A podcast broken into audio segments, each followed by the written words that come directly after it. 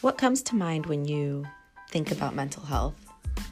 Do you think of Girl Interrupted with Winona Ryder and Angelina Jolie? Or do you think of Gotham's Arkham Asylum? I guess what I'm trying to ask is if you think of somebody totally normal, then maybe you don't need to listen to this podcast.